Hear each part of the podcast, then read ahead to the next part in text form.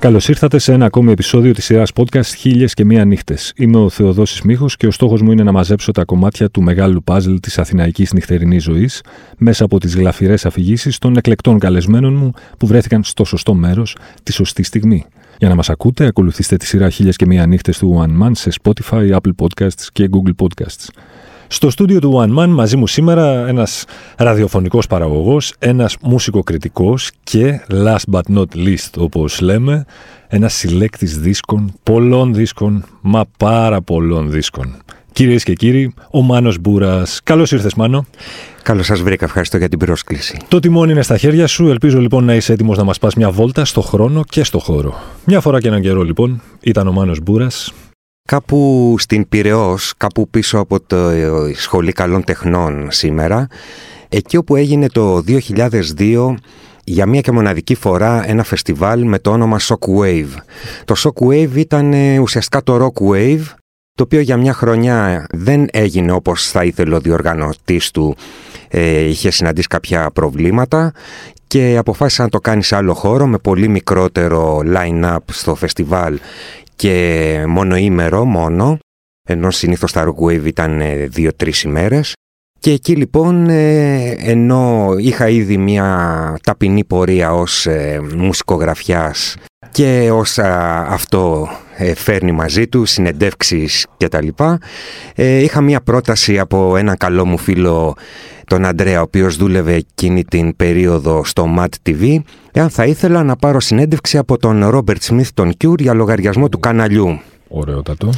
Ωραιότατο πραγματικά γιατί ο Ρόμπερτ Σμιθ ήταν ένα είδωλό μου από τα εφηβικά μου χρόνια και παραμένει βέβαια μετά από όλα αυτά τα χρόνια και χαίρομαι που είναι στο κουρμπέτι ακόμη και ακμεότατος από ό,τι φαίνεται μιας που ε, όχι μόνο συνεχίζει ακάθεκτος συναυλίες του αλλά θα βγάλει και μετά από ε, πάνω από μια δεκαετία νέο άλμπουμ το οποίο ασφαλώς όλοι ανυπομονούμε να ακούσουμε για να δούμε τι τον κόρακα για αυτός ο δίσκος και έκανε τόσα χρόνια να τον ηχογραφήσει τι, τι τον προβλημάτιζε τόσο.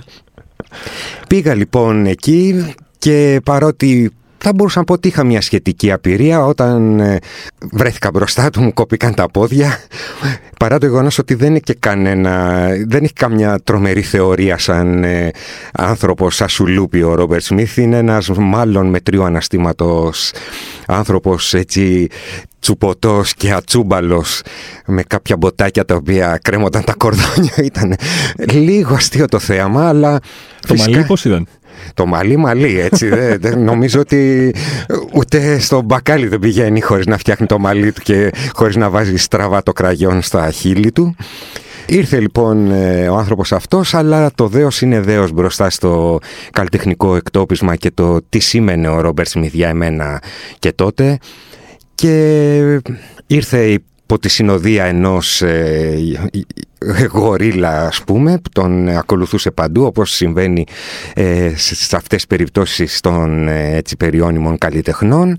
Ήρθε έκατσε δίπλα μου πάρα πολύ συνεσταλμένος έκανα κάποιες πρώτες ερωτήσεις και σιγά σιγά ε, άρχισα να απολαμβάνει κατά τα φαινόμενα τη συνέντευξη και τελικά τελικά αυτή η συνέντευξη ήταν ίσως από τα highlights ε, της, όπως είπα, ταπεινής καριέρας μου σαν μουσικό κριτικός.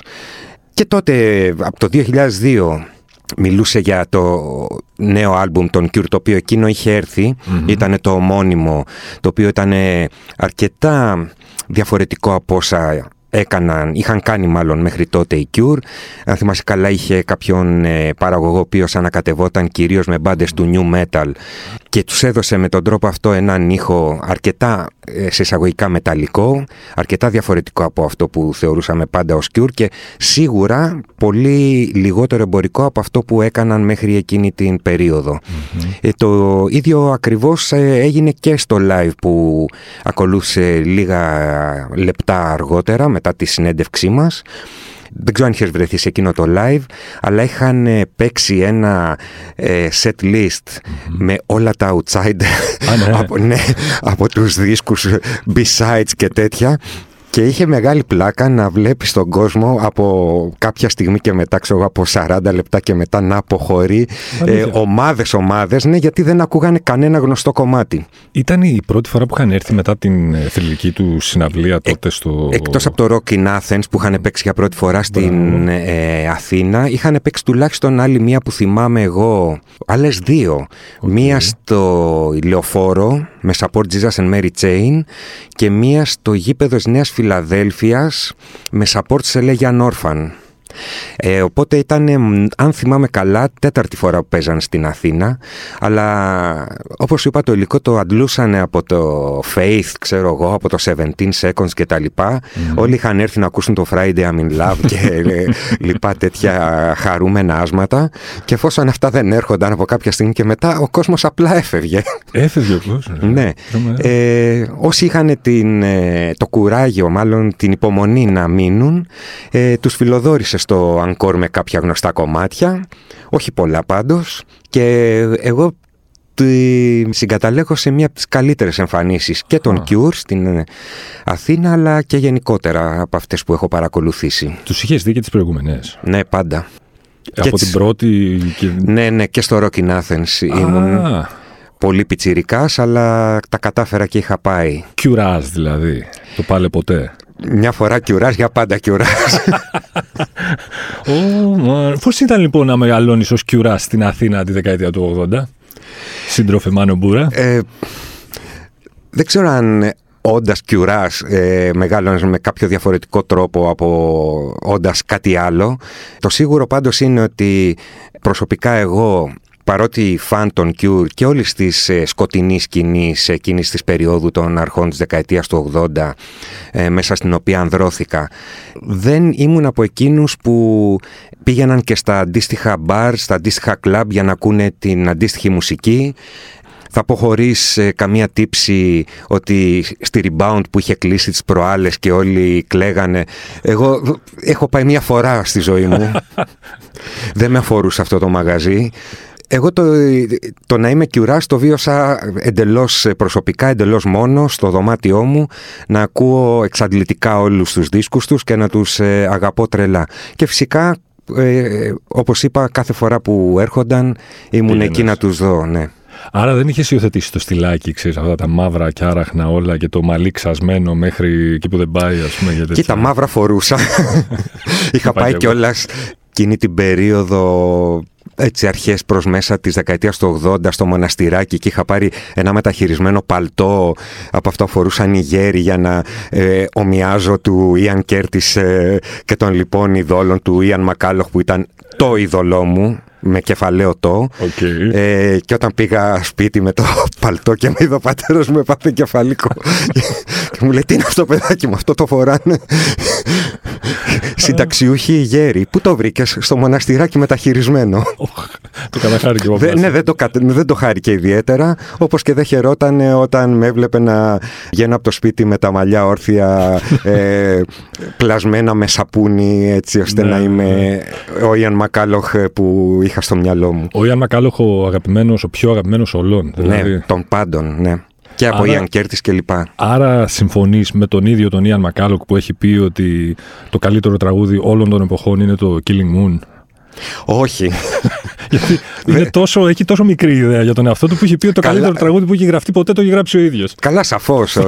Ε, Όποιος τον παρακολουθεί ξέρει πολύ καλά ότι δεν φημίζεται για τη, για τη μετριοπάθεια, ε, μετριοπάθειά του ακριβώς. Εντάξει, υποκλίνομαι στον Ιαν και στην πάντα του, αλλά... Γιατί στον Ιαν Μακάλο και όχι στον Ιαν Κέρτης, ας πούμε. Τι σε εγωίτευσε περισσότερο από τότε όταν ήσουν νεούδη στον ήχο των Echo and the Bunnymen, περισσότερο από τον ήχο των ε, Joy Division, έτσι από περιέργεια. Φαντάζομαι ότι επειδή ήταν λίγο πιο pop. Και πάντα ήμουν πιο pop από όλο αυτό το πράγμα. Τους ε, αγαπούσα και τους Joy Division αναμφίβολα, αλλά ε, για μένα Heaven Up Here μεγαλύτερο από Closer. Συγγνώμη. Μεγάλη κουβέντα τώρα, μεγάλη κουβέντα είπε ο Μάνος Μπούρας. Μάνο, πότε ξεκίνησες να γράφεις για μουσική, γιατί εγώ θυμάμαι να σε διαβάζω πριν καν έρθω στην Αθήνα, μιλάμε τώρα, όταν εγώ ξεκίνησα να διαβάζω μουσικά περιοδικά, ας πούμε ελληνικά, ήσουν ένα από τα household, ε, household names. που λέμε και στο χωριό μου, έτσι. Στον ελληνικό μουσικό τύπο, σου μιλάω για τις αρχές της δεκαετίας του 90. Λοιπόν, το πρώτο μου δημοσιευμένο κείμενο στο pop και rock ήταν στο τεύχος Ιανουάριος 1986. Ήταν τρεις κριτικές δίσκων ε, και μάλιστα στο κάτω μέρος ε, έχει μη μη. Δεν έχει το όνομά μου. Μετά από κάποιο καιρό ε, και αφού τους είπα ρε παιδιά γράψτε το όνομά μου να το δείχνω στους μαθητές μου να πουλάω μούρι κάποια στιγμή έγινε και αυτό Πώς ε, ήμουν, ε, ήμουνα 17 ετών ούτε Α δεν είχες τελειώσει σχολείο καν Όχι ήμουνα στη Δευτέρα Λυκείου Και πώς παίρνει την απόφαση ένα παιδί στη Δευτέρα Λυκείου στα μέσα της δεκαετίας του 80 να στείλει, να ζητήσει από ένα μουσικό περιοδικό σε μια άλλη εποχή, έτσι που ήταν μεγάλη υπόθεση στο pop και rock τότε, δεν ήταν; Ήτανε, ναι, ναι. Να στείλει, ας πούμε, να βρει τα κότσια να, να πει ότι θέλω να γίνω μέρος της συντακτικής ομάδας σας. Ας πούμε. Υπήρχε κάποιος ε, συγγενής μου, ο οποίος έγραφε εκείνη την περιοδο ήδη, ε, ο οποίος ήταν απλά... Ε, είχα μια εύκολη μεσολάβηση με τον Γιάννη Πετρίδη, ο οποίος ναι. εκείνος ήταν που ενέκρινε ουσιαστικά τους ανθρώπους που θα αποτελούσαν τη συντακτική ομάδα. Του είχα πει ότι θα μ' άρεσε πολύ να γράφω κι εγώ. Ε, έγραψα δύο κείμενα, τα έδωσα μέσω εκείνου να τα διαβάσει ο Γιάννης Πετρίδης, του άρεσαν και ξεκίνησα. Υπήρξε κάποια στιγμή, έτσι, τουλάχιστον στα πρώτα χρόνια, που να πίστευες ότι ρε φίλε, μπορεί ας πούμε να ζήσω κι εγώ σαν τον Πολ Μόρλεϊ. Ξέρω, κάτι oh, τέτοιο. Είπες το όνομα. Να ζήσω ότι είναι πραγματοποιήσιμο στην Ελλάδα το όνειρο της επιβίωσης μέσω του, του γραψίματος για τη μουσική συγκεκριμένα. Ναι, όχι δεν πέρασε ποτέ από το μυαλό μου γιατί καλός ή κακός και ενώ είχα ήδη από λίγο πιο μετά προτάσεις να πάω να δουλέψω σε δισκογραφική ε, υπήρχε παράλληλα και μια οικογενειακή επιχείρηση και ο πατέρας μου με πίεζε να πάω να δουλέψω εκεί να τον βοηθήσω στη δουλειά του. Οπότε αναγκάστηκα σε εισαγωγικά να ε, ακολουθήσω το επάγγελμα εκείνο να πάω να κάνω κάτι άλλο σε σχέση με τη μουσική χωρίς βέβαια ποτέ να φύγει, να φύγει από μέσα μου το μικρόβιο του να γράφω αργότερα να κάνω ραδιόφωνο όλα αυτά τέλος πάντων που έκανα Αυστηρός ως κριτικός ο Μάνος Μπούρας Νομίζω πως δεν ήμουν.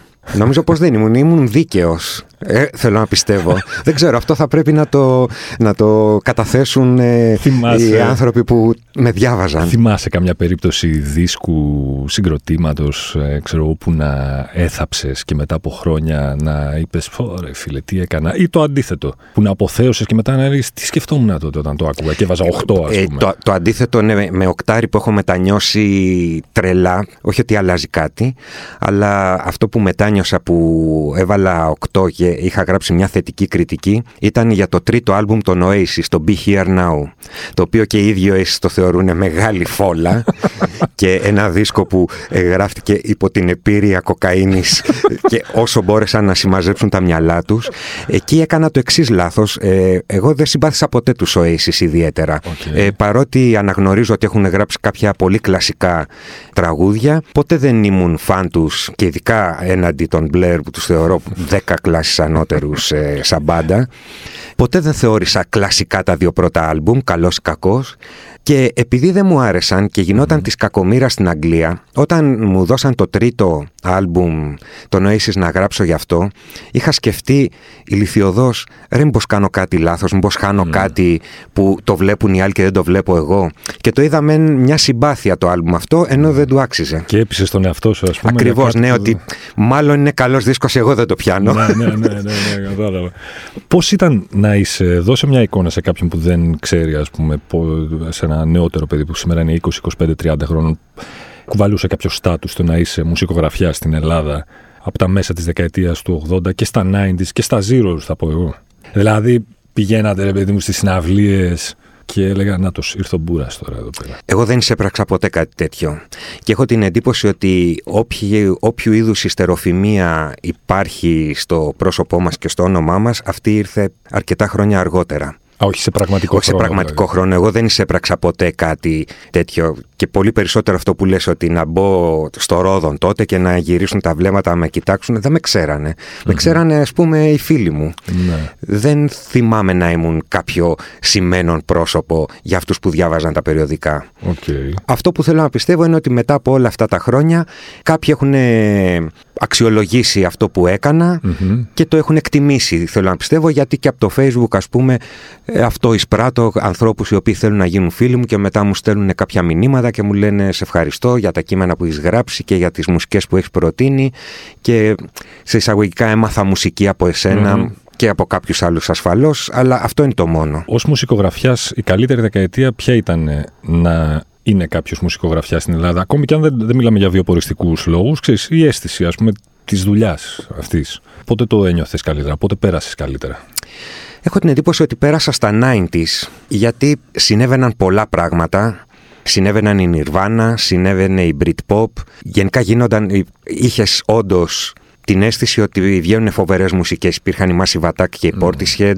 Και πραγματικά ένιωθες ότι όντως αυτή η εποχή Ναι. βγάζει τρομερά πράγματα. Δεν θα πω ότι και οι επόμενες δεκαετίες ή και οι προηγούμενες δεν έβγαλαν φοβερά πράγματα. Απλά σου απαντάω μόνο σε αυτό που με έχεις ρωτήσει. Καλύτερη δεκαετία ως προς την ε, έτσι, ποσότητα ποιοτικής μουσικής που έβγαινε ήταν τα 90s τελικά μέχρι σήμερα. Για μένα ήταν τα 80s. Τα 80s, ε; Ναι, σαφώς. Καλά, η αγαπημένη μου περίοδος μουσική ε, είναι ξεκάθαρο ότι είναι 76-82. Ήμουν σίγουρος ότι θα πεις αυτό. Είμαι παιδί του New Wave ε, ναι. και θα είναι για πάντα στην καρδιά μου πιο κοντά αυτή η περίοδος. Και μιας που λέγαμε και για δίσκους και τα λοιπά, ακόμη, εντάξει παίρνουμε διάφορα πράγματα, αλλά πάντα θα κυνηγάω τα obscure ε, δισκάκια που βγαίνανε εκείνη την περίοδο. Αυτά θέλω να έχω, ας το πούμε. Της συγκεκριμένης εξαετίας, εφταετία. ναι, ναι, ναι, ας πούμε, ναι. Μάλιστα. Θεωρώ, για παράδειγμα, ότι οποιοδήποτε δίσκο πάρεις και έχει επάνω του η ημερομηνία 1980-1981 είναι φοβερός, μπορεί να το αγοράσεις με κλειστά μάτια. Οποιοδήποτε. Τόσο πολύ. Ναι, δηλαδή. ναι, ναι, ναι. Μάλιστα, OK. Okay. Άγχος παρακολούθησης των, των νέων πραγμάτων που συμβαίνουν στη μουσική έχεις; Δηλαδή, εγώ το σκέφτομαι ως, ως αγοραστής δίσκων ο ίδιος, ως καταναλωτής αυτού του προϊόντος. Σκέφτομαι τι είναι προτιμότερο λοιπόν, να παρακολουθήσω, να αγοράσω τον νέο δίσκο των Fontaines, Fontaines DC ή να πάρω τον δίσκο των Echo and the Bunnymen λέγω τώρα, μιας και τους αναφέραμε, που για κάποιο λόγο δεν έχω στη δισκοθήκη μου; Δεν νομίζω ότι υπάρχει απάντηση σε αυτό. Δεν θα σου πρότεινα το ένα έναντι του άλλου. Θέλω να πω ότι αν έχεις ακούσει το δίσκο των Fontaines DC και σ' αρέσει, mm-hmm. τον παίρνεις. Ναι. Ούτε θα σου πω πάρε το Fontaines DC και άσε το Heaven Up Here π.χ. Εσύ. Άλλο αν το Heaven Up Here θεωρώ ότι είναι μια βασική δισκοθήκη. Ναι, ακριβώς. Σαν το πρώτο άλμπουμ των Doors, ξέρω εγώ. Δηλαδή μπαίνεις σε αυτή την κατηγορία δίσκων mm-hmm. πια. Εσύ, ως άνθρωπος που έχεις πάρα πολλούς δίσκους που συνεχίζεις και ακούς μουσική και ψάχνεσαι και με παλιά και με καινούρια και ε, ακούς με τις ώρες μουσική. Έχεις γράψει εκατομμύρια λέξεις για μουσική. Ενθουσιάζεσαι εύκολα με νέες μπάντες πια. Δηλαδή δεν πιάνεις τον εαυτό σου να λέει, θα ξαναχρησιμοποιήσω το παράδειγμα των Fontaines DC, ότι ρε φίλε, καλή, το έχω ξανακούσει όμως αυτό. Δυστυχώς ναι. Δυστυχώς ναι και μάλιστα φέτος που παίξαν οι Fontaines DC Support ε, σε ποιους παίξανε; Στο release. Στο release, ναι, ναι, ναι. Πριν βγουν οι Fontaines DC που μου λέγανε ήταν όλοι super excited που θα δουν τους Fontaines DC και τα λοιπά. Έλεγα εντάξει ρε παιδιά, εντάξει μην τρελαίνεστε κιόλας. Fontaines Ναι. DC βέβαια με διέψευσαν, ήταν πολύ καλή πολύ όντως. Αλλά είναι αυτό που λες, ότι πια μετά από όλα αυτά τα χρόνια δεν ενθουσιάζομαι τόσο πολύ με νέες μπάντες. Υπάρχουν μπάντες που με ενθουσιάζουν, απλά δεν μπορώ να συμμεριστώ πολλές φορές τον ενθουσιασμό πολλών ανθρώπων και ειδικά στα social media που θα το ξέρεις που βγαίνουν δίσκοι ας πούμε και από κάτω δισκάρα αριστούργημα. Είναι καραμέλα πια αυτό, Ναι. το οποίο με, με προβληματίζει πολλές φορές σε σχέση με τους ανθρώπους που τα γράφουν. από την άποψη ότι εάν μου λες ότι αυτό είναι δισκάρα έχεις πρόβλημα. Ναι, Κάτι δεν πάει καλά, όχι ακριβώς με το γούστο σου, με το κριτήριό σου. ναι. Δηλαδή θα έπρεπε να είσαι λίγο πιο αυστηρός. Δεν μπορεί όλα να είναι αριστουργήματα. Ακριβώς, ακριβώς. Δεν γίνεται και τέλος του χρόνου ας πούμε λέει οι 90 καλύτεροι δίσκοι της χρονιάς. Αποκλείεται αν έχουν βγει 90 καλοί δίσκοι σε μια χρονιά. έτσι. Κάτσε τώρα, είπες μεγάλη κουβέντα. Ε, ε, Λίστες κανείς ακόμη. Μπαίνει στη Μόνο διαδικασία; αν μου τη ζητούν. Δεν τις κάνεις έστω. Για, για, μο- για μόνο μου, όχι, ξέρω τι μ' αρέσει. Είναι- Δεν χρειάζεται να τα κάνω λίστα. Λες δεν βγαίνουν 90, ένα τυχαίο αριθμός, Ναι, αλλά ναι. ενδεικτικός κιόλας. 90 καλή, τόσο καλοί δίσκοι σε μια χρονιά, πόσοι βγαίνουν; Γιατί όχι; Είναι υπερβολή δηλαδή αυτό. Ναι, είναι υπερβολή. Εάν θες να πεις ότι θα βάλεις σε μία λίστα 20 φανταστικούς δίσκους, Μμμ. θα το δεχτώ, ναι. Θα έχουν βγει 20 δίσκοι. 90 δεν το πιστεύω. Άρα, Εμένα, εμένα δεν με ενθουσιάζουν 90 δίσκοι σε ένα χρόνο. άρα με αυτή τη λογική θα μπορούσε να γυρίσει κάποιος και να πει: Οκ, αφού το λες αυτό το πράγμα, τι κάθεσαι ρε φίλε και μαζεύεις χιλιάδες επί χιλιάδων δίσκους, εφόσον αυτή στην πραγματικότητα που είναι οι, οι πολύ καλοί, ξέρεις, που τους παίρνεις, άμα αρπάξεις φωτιά, χτυπά ξύλο το σπίτι σου, είναι το 1 δέκατο από αυτούς. Καλή ερώτηση. Πάμε στην επόμενη. Αυτό είναι ένα από τα ανεξήγητα φαινόμενα. Η επιστήμη ακόμη δεν έχει καταφέρει να διερευνήσει τα πώς και τα γιατί και τι τρέχει μέσα στο κεφάλι μας. Τι τρέχει μέσα στο κεφάλι του, του αθεράπευτου βινιλιομάνη, ρε συ Μάνο. Να πάρει κι άλλους. Πότε σταματάει αυτό το πράγμα; Ξέρεις πότε Ε, σταματάει; ε, σου έχει περάσει ποτέ από το μυαλό να τους πάρεις όλους για να τους πουλήσεις, ξέρω εγώ, ή έχεις αναρωτηθεί Ε, ποτέ τι έχω- θα τους κάνεις όλους Ε, αυτούς. ένα μέρος ε, το πουλάω ήδη. Οκ. Γιατί, γιατί μετά από όλα αυτά τα χρόνια που μαζεύω δίσκους και επειδή μέσα στην καραντίνα για να περάσει η ώρα μου έκατσα και τους πέρασα στο Discogs και πέρασαν όλοι οι δίσκοι από τα χέρια μου ξανά, ε, δεν ήταν λίγες φορές που είπα αυτό γιατί το έχω, Ναι.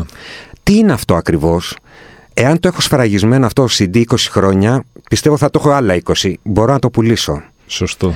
Και με τον τρόπο αυτό έχω πουλήσει αρκετά πράγματα. Μμμ. Τώρα που σταματάς, ε, σταματάς όταν συνειδητοποιείς ότι είναι μάταιο. Είναι. Είναι, είναι. Ασυζητητή. Και θα σου πω και γιατί είναι. Γιατί παίρνοντας παράδειγμα και από τα δικά μου τα παιδιά, δεν τα νοιάζει αν τα έχουμε σε Ναι. δίσκους ή σε CD. Τα β- β- μπαίνουν στο, Στο Spotify, Spotify. στο YouTube και τα ακούνε ό,τι θέλουν. Όταν ο γιος μου ανακάλυψε περί, περί χαρίς και μου λέει ανακάλυψα μια γκρουπάρα του Smiths μου λέει. του λέω ωραία, σε τι Δεν θες σε να δω. τα ακούσουμε, σε βινίλιο, σε CD, σε box set, σε τέτοια. Όχι λέει θα τα βάλουμε στο YouTube να τα ακούσουμε. Και έχει εσύ ολόκληρο ράφι με, Ναι, ναι, με και- δίσκους Smith. ναι. Είναι λίγο μάταιο λοιπόν. Κάποια στιγμή μπορεί να έρθει στο μέλλον κάποια, πώς το λένε, επίφανη Ναι. και να πω ότι δεν τα χρειάζομαι όλα αυτά, θα τα πουλήσω. Άρα όλο αυτό που λέμε για επιστροφή βινιλίου και ο κακός χαμός, ότι ξανάρχεται το βινίλιο, ο τζίρος έχει ξεφύγει του βινιλίου, έχει ξεπεράσει το ένα το άλλο. Τι είναι, να είχαμε να λέγαμε, δηλαδή αφορά πάλι ένα στενό σχετικά κύκλο ανθρώπων. Κοίταξε να δεις, εγώ πιστεύω ότι υπάρχει νεαρός κόσμος ο οποίος τον ενδιαφέρει να αγοράζει τη μουσική που του αρέσει σε δισκους αλλά ένα δεν είναι πολλοί αυτοί και δύο με τις τιμές που έχουν οι δίσκοι θα σταματήσουν όλοι. Αυτό. Έχει γίνει σπορ λίγο μπουρζουά η αγορά δίσκων. Πάρα έτσι. πολύ, πάρα πολύ. Ναι.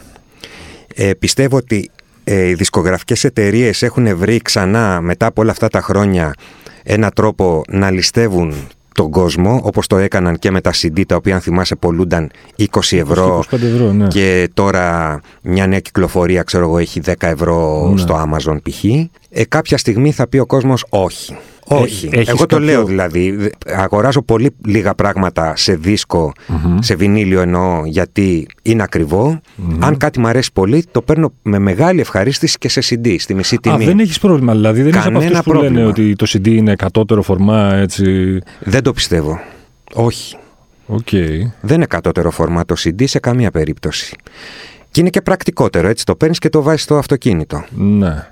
Το δίσκο που θα το βάλεις στο αυτοκίνητο; Το δίσκο δεν το βάζει στο αυτοκίνητο. Γιατί ξέρεις, έχω παρατηρήσει από δεξιά και αριστερά ρωτώντας κόσμο να πακετάρει σιγά σιγά τα CD του, να τα βάζει στο πατάρι για να κάνει χώρο να ανοίξει για να, να αγοράσει καινούριους κι άλλους δίσκους, ας πούμε. Οκ. Όποιος δεν τα θέλει τα CD, με χαρά το ξεφορτώνω.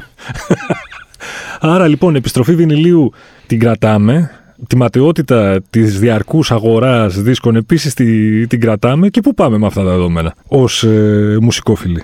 Προχωράμε κανονικά. Δεν- Στον δεν- τοίχο. Δεν δεν- δεν βλέπω ερωτηματικό στο τέλος. τη- Δηλαδή δεν υπάρχει κάτι που, κάποιο είδος ερώτησης αυτό. Ό,τι αισθάνεται ο καθένας. Έχεις βάλει ταβάνι στον εαυτό σου ως προς το που θα αφήσεις αυτή την πετριά της αγοράς δίσκων και CD να σε οδηγήσει. Δηλαδή ένα δίσκο θα τον αγοράσεις ξανά επανακυκλοφορία δεύτερη και τρίτη και τέταρτη φορά; Το κάνω, ναι.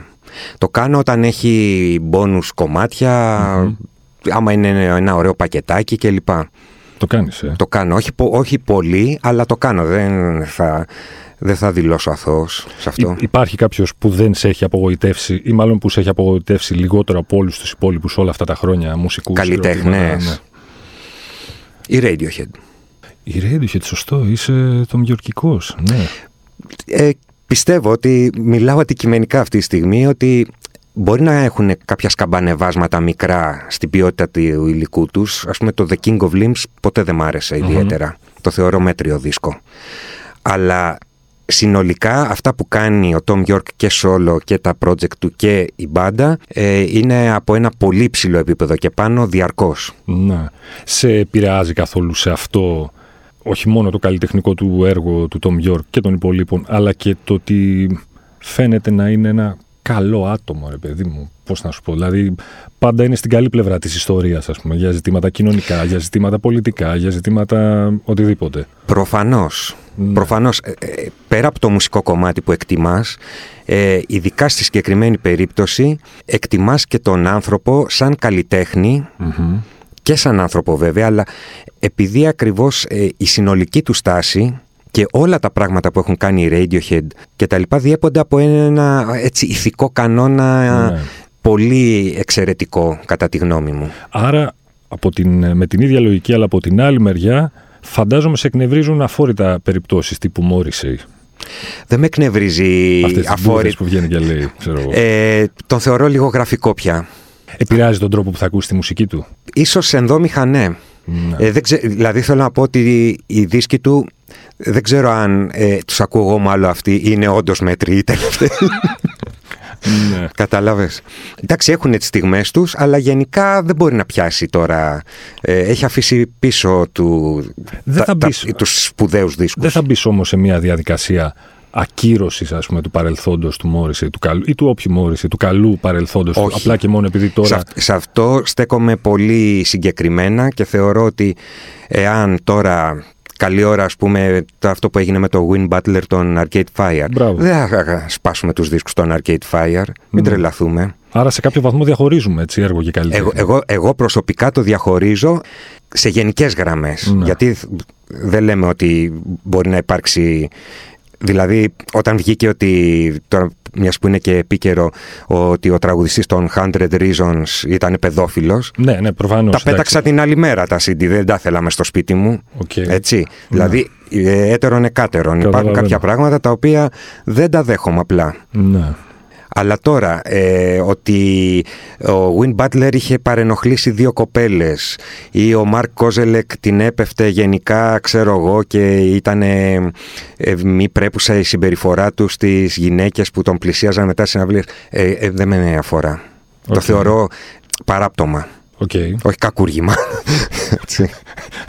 Δεκτών. Λοιπόν, η ερώτηση, η χιλιοεπομένη, φαντάζομαι θα την έχουν κάνει 100 εκατομμύρια φορές μέχρι σήμερα. Αλλά δεν γίνεται να μην την κάνω και εγώ τώρα, αφού ήρθες εδώ, μου κάνεις τη χαρά και τιμή να έρθεις, μου σαφήρει εδώ στο podcast. Να παίξουμε το παιχνίδι του High Fidelity με το Top 5. Ή να ναι, εύκολο, εύκολο παιχνίδι. Εύκολο ακούω. Σούπερ εύκολο. Είσαι ο μόνος άνθρωπος που ξέρω που το λέει εύκολο αυτό. Κοίτα. Ε, Πόσο ήρεμος άνθρωπος πια. Για πες. Εντάξει, μια πεντάδα την έχω τόσο πολύ ξεχωρίσει μες στα χρονια που ναι, δηλαδή στους 20 θα σου έλεγα ότι ναι μπορεί να έχω πρόβλημα. Στην πεντάδα; Ο okay, computer. Okay. Ε, Τα λέμε με, με αξιολογική, με, ε, Το OK computer είναι οι 10 εντολές. Είναι πάνω απ' όλα. Έτσι. Τον television το Marquee Moon. Ναι. Τον Love το Forever Changes. Ίσως του Nick Drake το Five Lives Left και τον Young Marble Giants, ας πούμε, το Colossal Youth. Καλά όλα αυτά, δισκάρες όλα αυτά. Η Echo and the Bunnymen που είναι. Ε... Σπρώχνονται για να, για να μπουν, για να μπουν και αυτοί. Εντάξει, αυτά είναι... Υπάρχει μια εικοσάδα που είναι... Δηλαδή θα μπορούσα να συνεχίσω κι άλλο, δεν το συζητώ.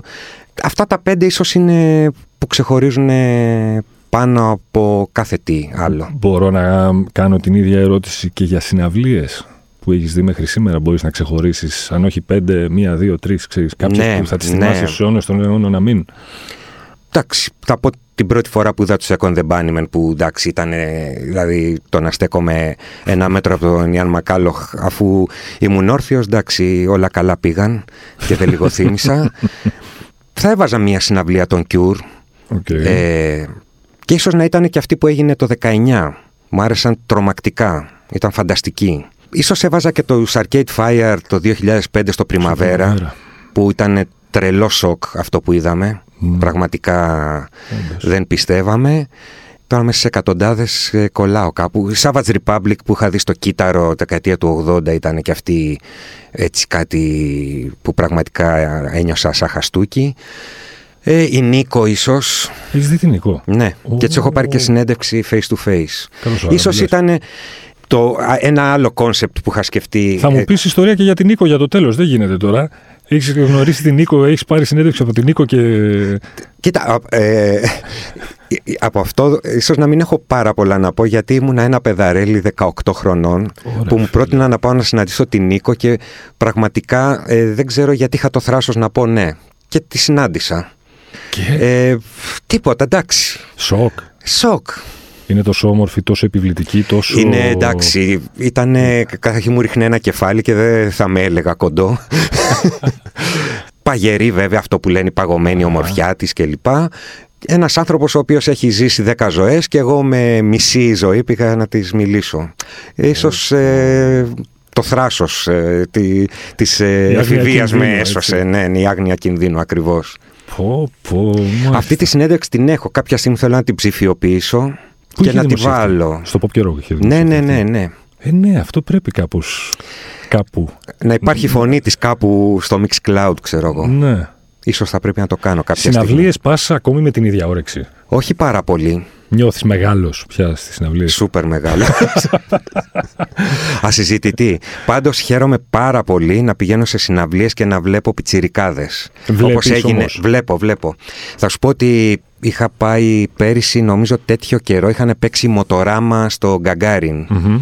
Και είχα πάει, ενώ τους είχα δει και μου είχαν αρέσει, ξαναπήγα με το γιο μου και μου έκανε μεγάλη εντύπωση ότι δεν χαιρέτησα κανέναν. Δηλαδή δεν είχε μεγάλους ανθρώπους, είχε πιτσιρικάδες, 20 χρόνων, 25 και είχα χαρεί πάρα πολύ. Ε, και για το ότι υπάρχει μια νέα γενιά η οποία πηγαίνει σε συναυλίες, το οποίο είναι κάτι που φανταζόμαστε γιατί γίνονται πολλές συναυλίες και έχουν κόσμο οι συναυλίες και δεν είναι μόνο από ανθρώπους της Ναι. ε, γενιάς μας, υπάρχει και διάδοχη κατάσταση. Αλλά χαίρομαι να ανακαλύπτουν και αυτές μουσικές. Ναι. Δεν είναι όλοι, ούτε δεν ακούνε όλοι Οικονομόπουλο ε, και δεν ακούνε όλοι μόνο Taylor Swift ας πούμε ή μόνο Trap. Ας. Υπάρχει μια γενιά η οποία ανακαλύπτει αυτά που πρέπει να ανακαλύψει, ανακαλύπτει τους μοτοράμα και πάει πίσω. Μάλιστα. Μάνο, σε ευχαριστώ πάρα πολύ Εγώ ευχαριστώ. για τις ωραίες ιστορίες. Να είστε καλά. Μην ξεχνάτε ότι για να μην χάνετε επεισόδιο αρκεί να βρείτε και να κάνετε subscribe τη σειρά podcast χίλιας και μία νύχτες σε Spotify, Apple Podcast και Google Podcast. Ραντεβού την ίδια ώρα, στο ίδιο μέρος, την άλλη πέμπτη.